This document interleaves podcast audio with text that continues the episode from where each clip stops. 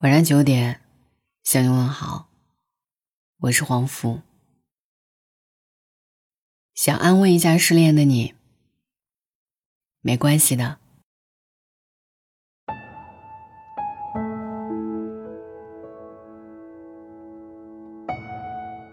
很多失恋的朋友问我，如何快速的走出失恋的痛苦呢？我给的最多的回复是：不急。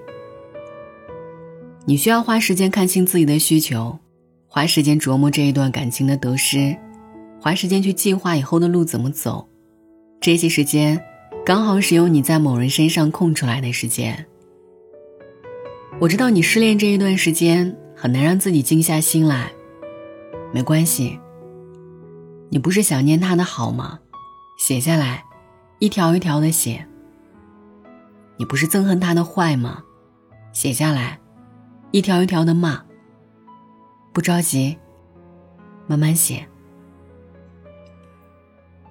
其实你很难告诉别人你真正痛苦的原因，你真正分手的原因。每个人在分手后都在讲一个对自己有利的故事，让你写下他的好，他的坏，然后一一抵消。最后你就知道你爱他还是恨他多一点。不是的，是让你想一想，这一段感情还值得你去挽回吗？爱恨交织的时候，我们无法看清一个人；爱恨分离的时候，你才会掂量一下，哪些坏你不介意，哪些坏你无法容忍。没有平白无故的分手，因为某一件事而压垮你们的感情，也没有和好如初的感情。那一道伤痕，就是往后不能触碰的底线。我们之所以会分手，是不是因为我们俩从一开始就是不合适的？我们都被对方身上的某一个特殊的点所吸引，以至于忽视了那些真正影响我们在一起的东西。比如，我们以为足够相爱就可以打败异地恋。足够包容，足够妥协，就可以磨平身上的那些棱角。只要我愿意原谅他的出轨，我们就会和好如初。抱歉啊，分手都是蓄谋已久的。你很难让一个找到退路的人，陪你再继续走一段看不到头的路。当然有办法有套路，可以骗他陪你继续走一段。可是下一个路口，还是会分开。我为什么不建议你快速的走出失恋？因为我怕你在下一场恋爱里，依然栽跟头，用同样的方式栽跟头。太着急走出一段时间，一般都会选择性的忽视一些问题，这些问题恰恰是导致恋爱失衡的原因。很多失恋的人。从未真正意义上走出失恋的痛苦，他们只是害怕关心，内疚亲朋好友的担心，所以假装自己没事儿了。其实，他们瞒着所有人，还在爱着。人无法强制删除对某一部分记忆的留恋，所以就会想办法，要么把工作塞满时间。要么用疲惫占领身体，以此阻止自己胡思乱想。看上去一切生机勃勃，但是只有自己知道，那个轰然倒下的东西，要靠自己花很长时间，一点一点重新搭建起来。所以，失恋很重要的一点，认清自己，找到失恋的原因。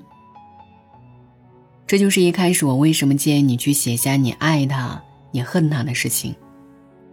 写作最美妙的作用是治愈，它比向一个人倾诉更能深入自己的秘密。因为当我们对某人讲起困惑的时候，会有选择性的避开一些敏感的东西。恰恰是这些敏感的难言之隐，正在影响恋爱。很多时候倾诉是发泄情绪。而自己一个人安静的写作，是在治愈自己内心深处的小孩。得到朋友的安慰，我们确实可以让情绪暂时的安静下来。可是，只有你真正愿意面对自己的秘密，你才能让你的心安静下来。那个时候，你才知道，你要挽回他，还是放下他。当你有了目标，这才是走出失恋的第一步。在此之前，所有的情绪崩溃，都是对感情的保护。如果这些情绪没有被释放完毕，就会影响你对目标的判断。所以想哭就哭吧，别把委屈和难过放在心里。所以想抱怨就抱怨吧，把心里想要的亏欠都说出来。所以想骂就骂吧，谁让他给了你一场空欢喜呢？但是你得记住啊。我们大多数人，都没有可以说心里话的朋友和家人。我们都会把难以说出口的话，悄悄放在自己小房间的书架上。你看，A 那个空格放悲伤，B 那个空格放委屈，C 那个空格放愤怒，D 那个空格放欢喜，E 那个空格放想念。F 那个空格，放回忆。我们一定会在整理的过程中，发现一些让你惊喜的东西，也会心无波澜的扔掉一些没用的东西。等你一格一格的整理好，你就会走出这个房间。那时候就知道，你要挽回的是这段感情，还是这个人。这是两件事。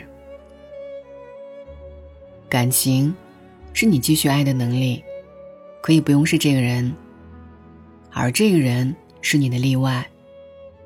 你在其他人身上找不到这种感觉。你真正要做的不是走出失恋，而是学会跟喜欢的东西告别，学会跟某些让你难过的东西和平共处。学会接纳自己在恋爱中暴露的缺点，给自己一点时间，不逃避，不恐慌，你会变得越来越可爱。我想，这就是失恋的意义吧。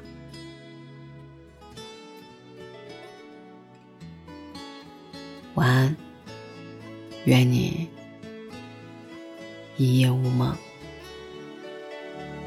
还记得年少时的梦吗？像朵永远不凋零的花，陪我经过那风吹雨打，看世事无常，看沧桑变化。那些为爱所付出的代价，是永远都难忘的啊！所有真心的、痴心的话，永在我心中，虽然已没有他。走吧，走吧，人总要学着自己长大。走吧，走吧，人生难免经历苦痛挣扎。走吧，走吧，为自己的心找一个家。也曾伤心流泪，也曾黯然心碎，这是爱的代价。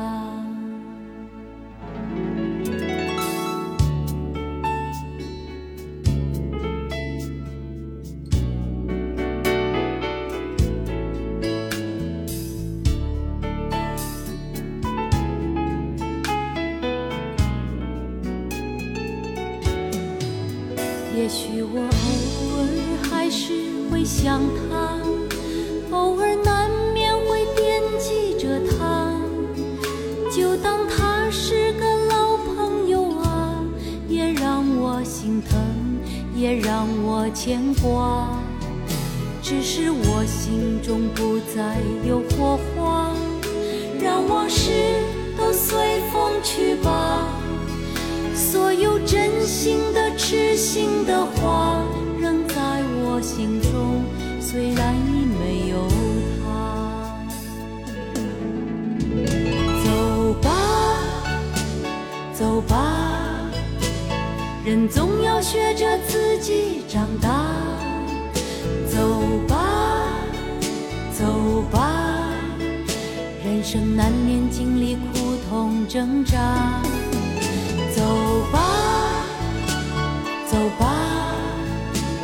为自己的心找一个家。也曾伤心流泪，也曾黯然心碎，这是爱的代价。